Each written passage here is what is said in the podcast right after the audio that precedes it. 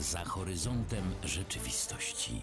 To, co możliwe, jest rzeczą względną. Na audycję zaprasza cech fantastyki Skierkon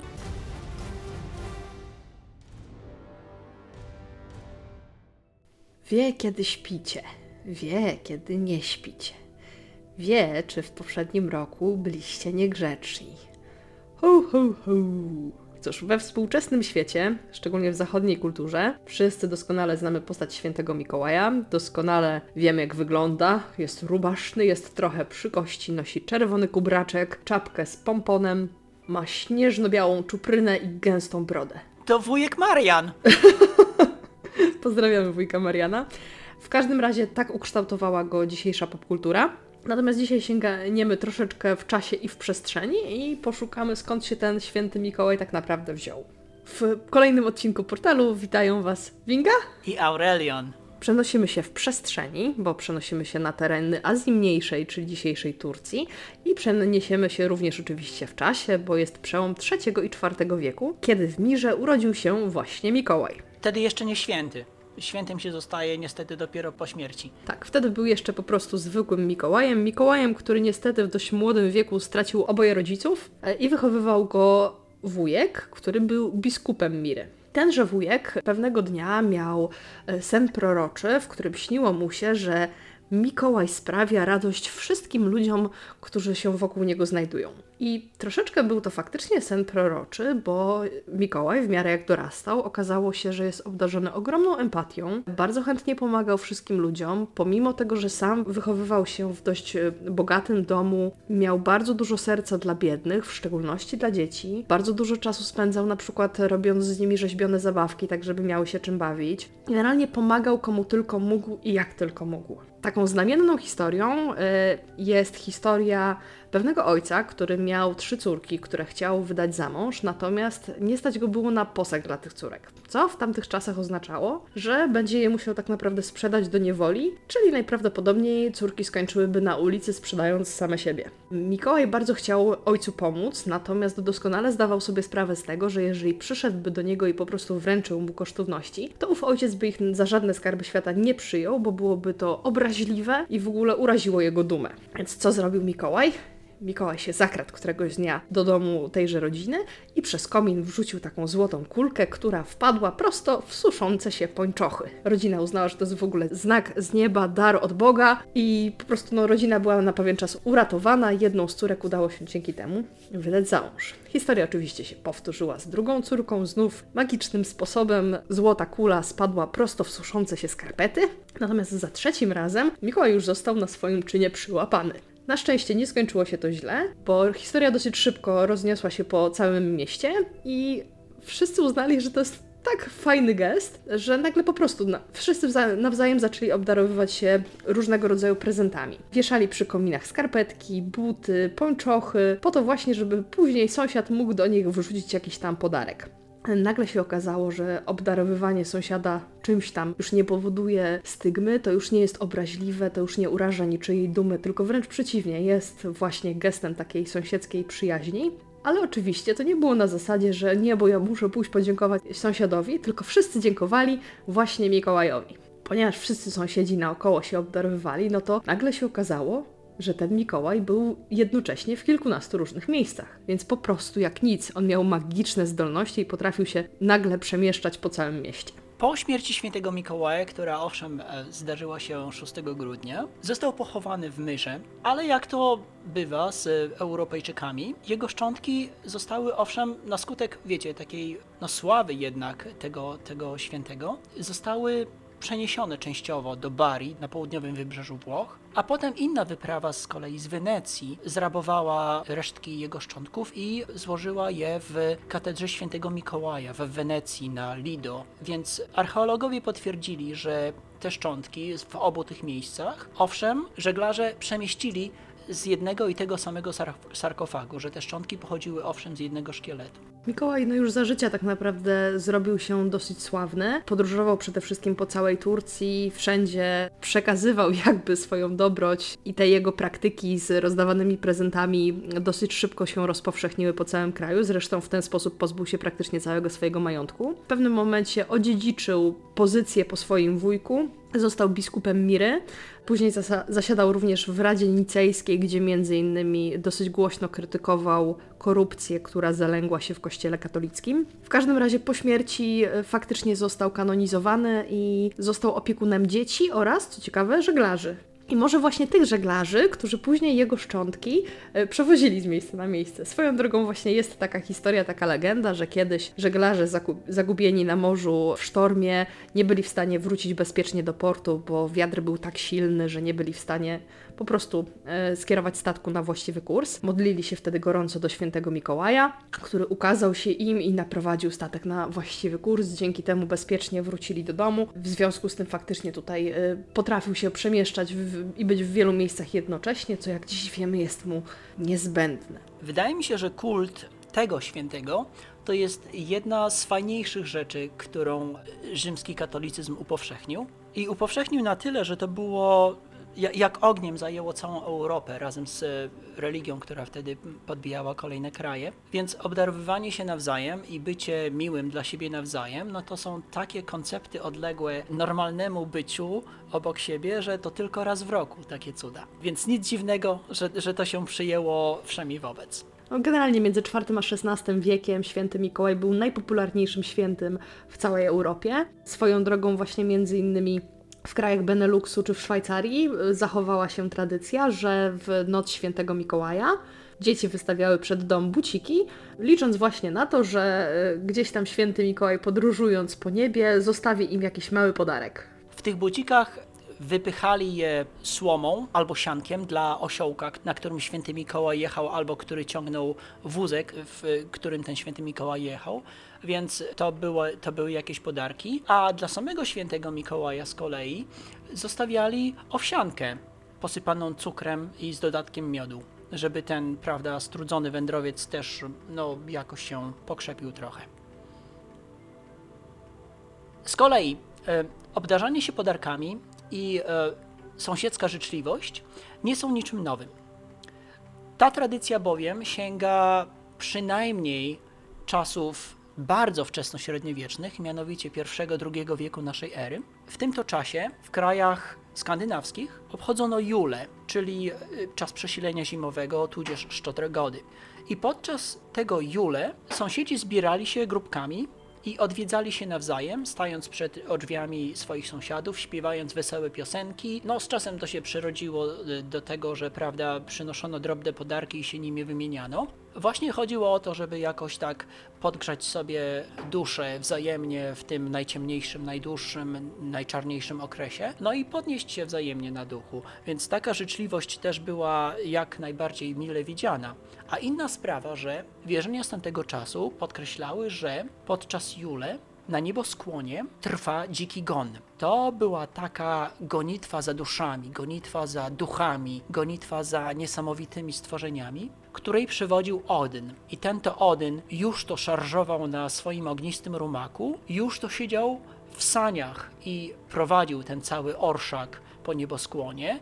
I, i prawda, w ten sposób e, świętowano i wierzono, że to jest to, co się dzieje podczas Jule. Tak, to świetny przykład na to, jak elementy kulturowe e, się świetnie potrafiły przenikać i uzupełniać. Tutaj mieliśmy w saniach e, Odyna, tutaj mamy w saniach świętego Mikołaja, który swojego czasu, jeszcze nie tak dawno, parę wieków wcześniej, przedstawiany był bardziej jako podróżnik w statku na niebie.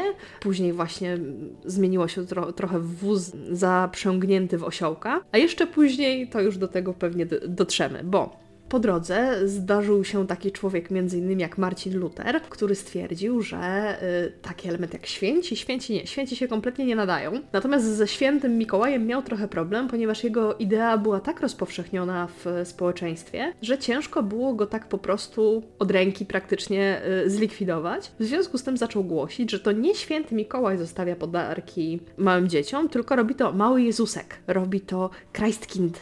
To jest idea po prostu wykorzeniania ideałów świętych z takiego popularnego obiegu i przeniesienia tego świętowania na czas Bożego Narodzenia. No bo umówmy się, y, co Jezusek to Jezusek, a co Święty Mikołaj, no to niestety tylko Święty Mikołaj. I to z kolei znajduje odwzorowanie w wierzeniach brytyjskich, które to wierzenia stwierdzają, że prezenty ludziom, nie tylko dzieciom, podczas Bożego Narodzenia, to owszem przynosi Father Christmas, czyli Ojciec, Ojciec Boże Narodzenie. To jest bardzo no, bliźniaczo podobne do tego, co obserwuje się w regionach fra francuskojęzycznych. Tam również mamy Père Noël, co jest dokładnie tą samą postacią, dokładnym tłumaczeniem. I te wszystkie elementy zaczęły się mocno buksować, miksować yy, i po prostu w, zostały wrzucone do jednego ogromnego garnka pod tytułem Stany Zjednoczone. Haha, Zaczęła tak. się kolonizacja Ameryki Północnej, gdzie wylądowało bardzo wiele różnych kultur i tam to się dopiero zaczęło dziać. Tak. Tuż po wojnie o niepodległość pod koniec XVIII wieku, te elementy, które ludzie przywieźli ze sobą z wielkiej wody, po prostu zaczęli manifestować. No bo jak jest nowy naród, to ten naród jakoś musi swoją tożsamość e, wypracować. Musi, prawda, swoje własne legendy stworzyć, no po prostu po to, żeby miało co jednoczyć ludzi. No i owszem, ludzie, którzy pochodzili z Wielkiej Brytanii, przywieźli swojego Father Christmas, ale była cała masa ludzi, którzy pochodzili z tego Beneluxu, no bo umówmy się, Królestwo Niderlandów to owszem było potęgą morską i, i mieli statki, żeby przewozić całą masę ludzi i towarów. I emigracja z Niderlandów i z Beneluxu przywiozła owszem swoje tradycje. I święty Mikołaj był, był patronem Amsterdamu oraz patronem Moskwy, ale nie szkodziło, nie stało to na przeszkodzie, żeby został również patronem Nowego Amsterdamu, czyli dzisiejszego Nowego Jorku, gdzie mniejszość pochodzenia właśnie beneluxowskiego była owszem całkiem spora. I tam, żeby podkreślić to swoje pochodzenie i to swoje dziedzictwo kulturowe, owszem, robili to samo, co robili w Niderlandach. Nie tylko wystawiali buciki, ale również właśnie chodzili po domach i świętowali, i, i śpiewali wesołe piosenki w tym czasie. Na tej samej zasadzie, na jakiej robili to ludzie w Skandynawii w I i II wieku. Kontynuacją tego zjawiska było zawiązanie się Towarzystwa Historycznego Nowego Jorku, które to towarzystwo zbierało naprawdę śmietankę śmietanki. To były najwyższe elity ówczesnego Nowego Jorku, między innymi elity naukowe. I tak Irving Washington w 1809 roku w ramach tego towarzystwa, które swoją drogą zbierało książki, mapy, manuskrypty i wszelkiego innego rodzaju memorabilia kulturowo ważkie, więc Irving Washington wydał w 1809 roku historię Nowego Jorku, w której to historii owszem mocno opisywał elementy związane z kultywowaniem tradycji świętego Mikołaja i z, ze świętowaniem tego okresu. I to wszystko było na zasadzie trochę takiej przyśmiewczej, trochę takiej kabareciarskiej. Jednakowoż ta akcja była bardzo popularna i zdobyła olbrzymią masę czytelników, więc to dzieło spopularyzowało obraz świętego Mikołaja i tradycje z tym związane. Tutaj Washington Irving bardzo mocno zainspirował się kulturą holenderską, gdzie Sinterklaas y, został przerobiony oczywiście na Santa Claus, e, którego znamy z amerykańskiej kultury dzisiaj. I później tak naprawdę krok po kroku, jak tak popatrzeć na amerykańską historię, co chwila jakieś dodatkowe elementy tego świętego Mikołaja się pojawiały, aż do momentu, kiedy mamy, że tak powiem, pełen obraz, który znamy dzisiaj. I tak między innymi w 1821 roku po raz pierwszy pojawiła się informacja, że święty Mikołaj tak naprawdę powozi zaprzęg, zaprzęgnięty w renifera. To pojawiło się w historyjce Old Santa Claus with Much Delight. Chwilę później, bo w grudniu 1823 roku Clement Clark Moose opublikował e, The Night Before Christmas, czyli poemat, który dzisiaj praktycznie każdy Amerykanin jest w stanie wyrecytować i który tak naprawdę pokazuje tego ducha świętego Mikołaja jako tego rubasznego, kochanego dziadka, który przyjeżdża i trochę roznosi klimat świąt właśnie, taki klimat dawania prezentów i w ogóle. Krok po kroku, coraz dalej, coraz dalej. W 1889 roku na przykład Catherine Lee Bates przedstawiła światu żonę świętego Mikołaja, panią Mikołajową. Później się okazało, że oni tak naprawdę wyprowadzili się na biegun północny, no bo to przecież tam mieszkają te renifery. W momencie, kiedy nastąpiła rewolucja przemysłowa, okazało się, że to nie Mikołaj magicznie wyczarowuje prezenty, tylko przecież on tam na biegunie północnym ma całą fabrykę zabawek, gdzie są elfy zatrudnione i pracują normalnie na taśmach przemysłowych. W 1939 roku się nagle okazało, że to nie jest jeden renifer, nie, to jest osiem reniferów, a jednym z nich jest w ogóle Rudolf Czerwononosy renifer, którego dzisiaj znamy wszyscy. I tak po, kro- krok po kroku ten obraz świętego Mikołaja się coraz bardziej klarował. Jak chodzi o wizję i obraz i atrybuty świętego Mikołaja, to było dokładnie tak, jak powiedziałaś. Ważnym elementem, wydaje mi się, była wojna secesyjna pod koniec XIX wieku i tam również rysownik Thomas Nast był zainspirowany tymi wszystkimi zbiorkami wierszyków, które wydano wcześniej w XIX wieku, bo do tego czasu już powstały całe masy opowiastek i wierszyków i historyjek, nawet zebrane, wiecie, w malutkie książeczki dla dzieci, do tego stopnia, że Nast właśnie co roku rysował wizję świętego Mikołaja, obrazy świętego Mikołaja, ale w wersji patriotycznej. No i na przykład, wiadomo, to wszystko było wtedy czarno-białe, nie? Yy, Bo, bo kolory to wymyślono dopiero w połowie XX wieku. Ale Thomas nas narysował świętego Mikołaja we fladze amerykańskiej z jakimś tam muszkietem i tak dalej, i tak dalej. No i ten obrazek po prostu podniósł szalenie morale żołnierzy Unii, tych y, walczących po północnej stronie w wojnie secesyjnej. I te obrazki pojawiały się owszem co roku inne przez kolejnych 25 lat, no, popularyzując w takim powszechnym odbiorze, kim jest święty Mikołaj i co on robi. W tym samym czasie te książeczki, o których mówiłem, były na tyle szalenie popularne, że wyobraźcie sobie, że na początku XIX wieku sprzedać kilka milionów książek to jest po prostu niebywały sukces. I tak się owszem zdarzyło z kilkoma tymi historyjkami, z kilkoma tymi zbiorkami, więc to się przełożyło na sukces komercyjny i znowu na popularyzację obrazu świętego Mikołaja. No i nie dziwota, że centra handlowe czy jakieś tam sklepy zaczęły mieć rzeźby świętego Mikołaja. No i w połowie XIX wieku była również taka drewniana rzeźba pomalowana. Gdzieś tam w głębokiej Filadelfii, wiecie, na, tam gdzie psy szczekają drugą stroną i w ogóle. Ale ten sklep zauważył, że frekwencja ludzi, którzy ich odwiedzali w tym okresie wzrosła kilka tysięcy procent. Więc to były całe rodziny, bo dzieci były ciekawe jak święty Mikołaj wygląda, no bo znały tę postać i chciały na żywo zobaczyć, kto to jest. No a przy okazji, jak zaciągnęły rodziców do tego sklepu, to nawet niech co drugi, co trzeci, co piąty, cokolwiek w tym sklepie jest kupi, no to to są niesamowite obroty, których sobie taki sklep przyda. No i w związku z tym ta komercyjna strona świętego Mikołaja wtedy nabrała skrzydeł.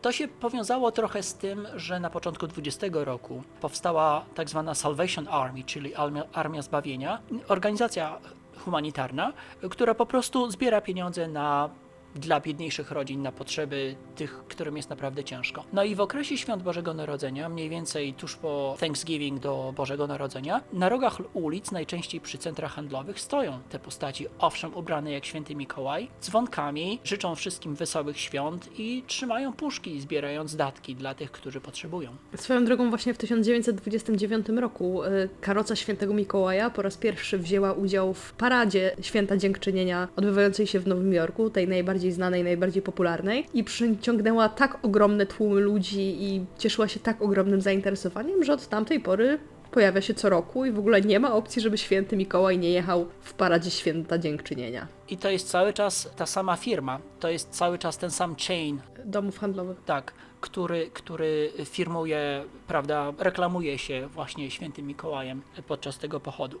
Właśnie i y, reklama. Tak naprawdę największym chyba mitem dotyczącym y, popularyzacji wizerunku świętego Mikołaja jest to, że został on stworzony na potrzeby kampanii reklamowej Coca-Coli. Tak, bo Coca-Cola to wymyśliła świętego Mikołaja przecież. Mm, Nie, nie wymyśliła, ale to ty wiesz więcej.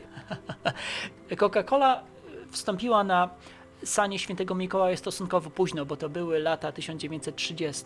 Ta sesja ciągnęła się przez chyba 35 lat. Otóż wynajęli rysownika z Michiganu, który zainspirował się swoim osobistym jakimś tam znajomym, emerytowanym domokrążcą i sprzedawcą nożów i oleju wężowego. I to był człowiek, wiecie, jako, jak to emerytowany, prawda? Więc y, białe włosy, jakaś tam broda, jakieś tam trochę rozbudowany jak to Amerykanin, więc no nic dziwnego, że ten model jakoś tam się posłużył. I tak go zobrazował. I w tym momencie mieliśmy już mocno zakorzeniony obraz świętego Mikołaja jako odzianego w czerwone, prawda, kubraczek z białymi futrzanymi wypustkami, właśnie z takim wielkim brzuchem i tak dalej, i tak dalej. I te wszystkie atrybuty owszem zachował. Natomiast po śmierci tego przyjaciela, który już nie mógł wtedy dłużej być modelem, ten rysownik zaczął przedstawiać samego siebie po prostu przerysowując z No i ludzie byli do tego stopnia owładnięci tą kolomanią, że zauważali najdrobniejsze potknięcia, że na przykład o tu pas był odwrócony w drugą stronę, o albo tutaj nie ma obrączki na palcu, no bo wiadomo, to rysował z lustra, więc to druga ręka. I tego typu rzeczy zaczęli, prawda, wysyłać zawiadomienia do Coca-Coli, że o tutaj wam się sypnęło w reklamie. Ale jak chodzi o użycie w reklamie, Coca-Cola owszem nie była pierwsza, bo wyobraźcie sobie, że była firma, która reklamowała White Rock Beverages i, i to była ich po prostu woda mineralna. I już w 1915 roku w ten sposób, wykorzystując obraz świętego Mikołaja, reklamowali swój ginger ale, czyli piwo imbirowe. Jeszcze wcześniej święty Mikołaj pojawiał się na okładkach takiego magazynu, który się nazywał Puck. I to były pierwsze lata XX wieku, więc w popularnym odbiorze, no sorry Coca-Cola, ale to ten, nie dostaniecie palmy pierwszeństwa. Tak, swoją drogą właśnie jedną z ciekawostek, jedną z przyczyn, dla których święty Mikołaj jest taki troszeczkę przy kości i ma taki wystający brzuszek, jest to, że kiedyś początkowo właśnie w jednej z reklam y, święty Mikołaj reklamował, uwaga, papierosy. Dopiero w pewnym momencie y, twórcy doszli do wniosku, że kurczę, no może troszeczkę nie wypada jednak, żeby taka postać reklamowała tytoń. W związku z powyższym stwierdzono, że święty Mikołaj wcale tak naprawdę jak rozdaje prezenty, to nie wychodzi na przerwę na szluga, tylko on wcina w tym czasie ciasteczka. W związku z tym, jak je tyle ciasteczek w ciągu jednej nocy, no to oczywistym jest, że pasa musiał troszeczkę popuścić. Jak mówimy o jednej nocy, no to kurczę, te jego sanie i te jego renifery to muszą mocno zapylać przecież, nie? Żeby wszystkie dzieci obdarować. Tak, nawet zostało to policzone. W 2016 roku The Mirror zrobił analizę i wyszło im, że żeby móc obdarować wszystkie dzieci, święty Mikołaj musiałby podróżować z prędkością 1280 mil na sekundę. Uuu, przy takich prędkościach tarcie o powietrze jest już kwestią niebagatelną, w związku z tym, uwaga, uwaga, to będzie spoiler, nawet jeżeli święty Mikołaj kiedykolwiek istniał, to już dawno wyparował. Nie, nie, nie, absolutnie nie mówimy takich rzeczy. Tak naprawdę w trakcie Świąt Bożego Narodzenia spokojnie możemy sprawdzić, gdzie święty Mikołaj się znajduje, gdyż Google Maps udostępniają wtedy Santa Tracker. I wiadomo wszystko, i on istnieje. I żeby nie było, święty Mikołaj tak naprawdę, chyba jego najistotniejszym e, elementem jest przekazywanie ludziom po prostu pewnych wartości. To, że święta są po to, żeby dawać, a nie po to, żeby brać, że święta są właśnie dla tego rodzinnego ciepła, e, dla dzielenia się z ludźmi, dla po prostu świętowania i odpoczynku. I ten jego komercyjny charakter, no okej, istnieje i ci- ciężko pewnie byłoby się go pozbyć, ale inne rzeczy są tutaj ważne. I taka ciekawa historia, nad którą się natknęłam. Pewna para, Dylan i Jean, kupili nowe mieszkanie na West 22nd Street w Nowym Jorku. Wprowadzili się tam i zaczęli przed świętami otrzymywać bardzo dużo listów adresowanych do świętego Mikołaja. Nie bardzo wiedzieli o co chodzi, w związku z powyższym skierowali swoje kroki na pocztę, żeby się dowiedzieć, czy poprzedni lokator zostawił może jakiś e, adres do przesyłania listów, które do niego przychodzą. No i owszem, zostawił. Adres brzmiał biegun północny. W związku z tym tacy troszeczkę skonsternowani, nie bardzo wiedzieli, co z tymi listami mają zrobić, w związku z czym pierwszego roku, jakie dostawali, po prostu skrzyknęli ekipę znajomych. Okazało się, że w tych listach jest dużo dzieci naprawdę potrzebujących i razem z tymi znajomymi po prostu kupili im te prezenty, które, które dzieci chciały i wysłali je do nich. Akcja się bardzo szybko rozprzestrzeniła, dali informacje o tym na Facebooku, zaraz się znalazły setki tysięcy ludzi, którzy chcieli w akcji pomóc. No i dzisiaj właśnie Dylan i Jean prowadzą fundację, która zajmuje się w okolicach Świąt Bożego Narodzenia wysyłaniem różnego rodzaju elementów dla dzieci potrzebujących. Taka troszeczkę szlachetna paczka, tylko faktycznie z adresu, na który przychodzą listy do Świętego Mikołaja. Wychodzi więc na to, że Święty Mikołaj istnieje dopóty, dopóki my wierzymy w to, że on istnieje, więc proszę mi tu o żadnym tarciu nie, nie, nie gadać. A przypominam, że jutro jest jego dzień, w związku z tym dzisiaj wieczorem pamiętajcie o tym, żeby wystawić buty, schować do nich troszeczkę siana dla Rudolfa, tudzież innych reniferów i po prostu poczekać, zobaczyć, co święty Mikołaj zostawi wam w prezencie. Mam nadzieję, że to będzie może jakieś historyczne nagranie portalu na płycie CD albo innym nośniku cyfrowym, albo chociażby link do YouTube'a albo do Spotify'a, gdzie możecie tego odsłuchiwać. Tak, to jest najlepszy dowód na to, że Aurelian jest tak stary jak święty Mikołaj. Do usłyszenia. Cześć!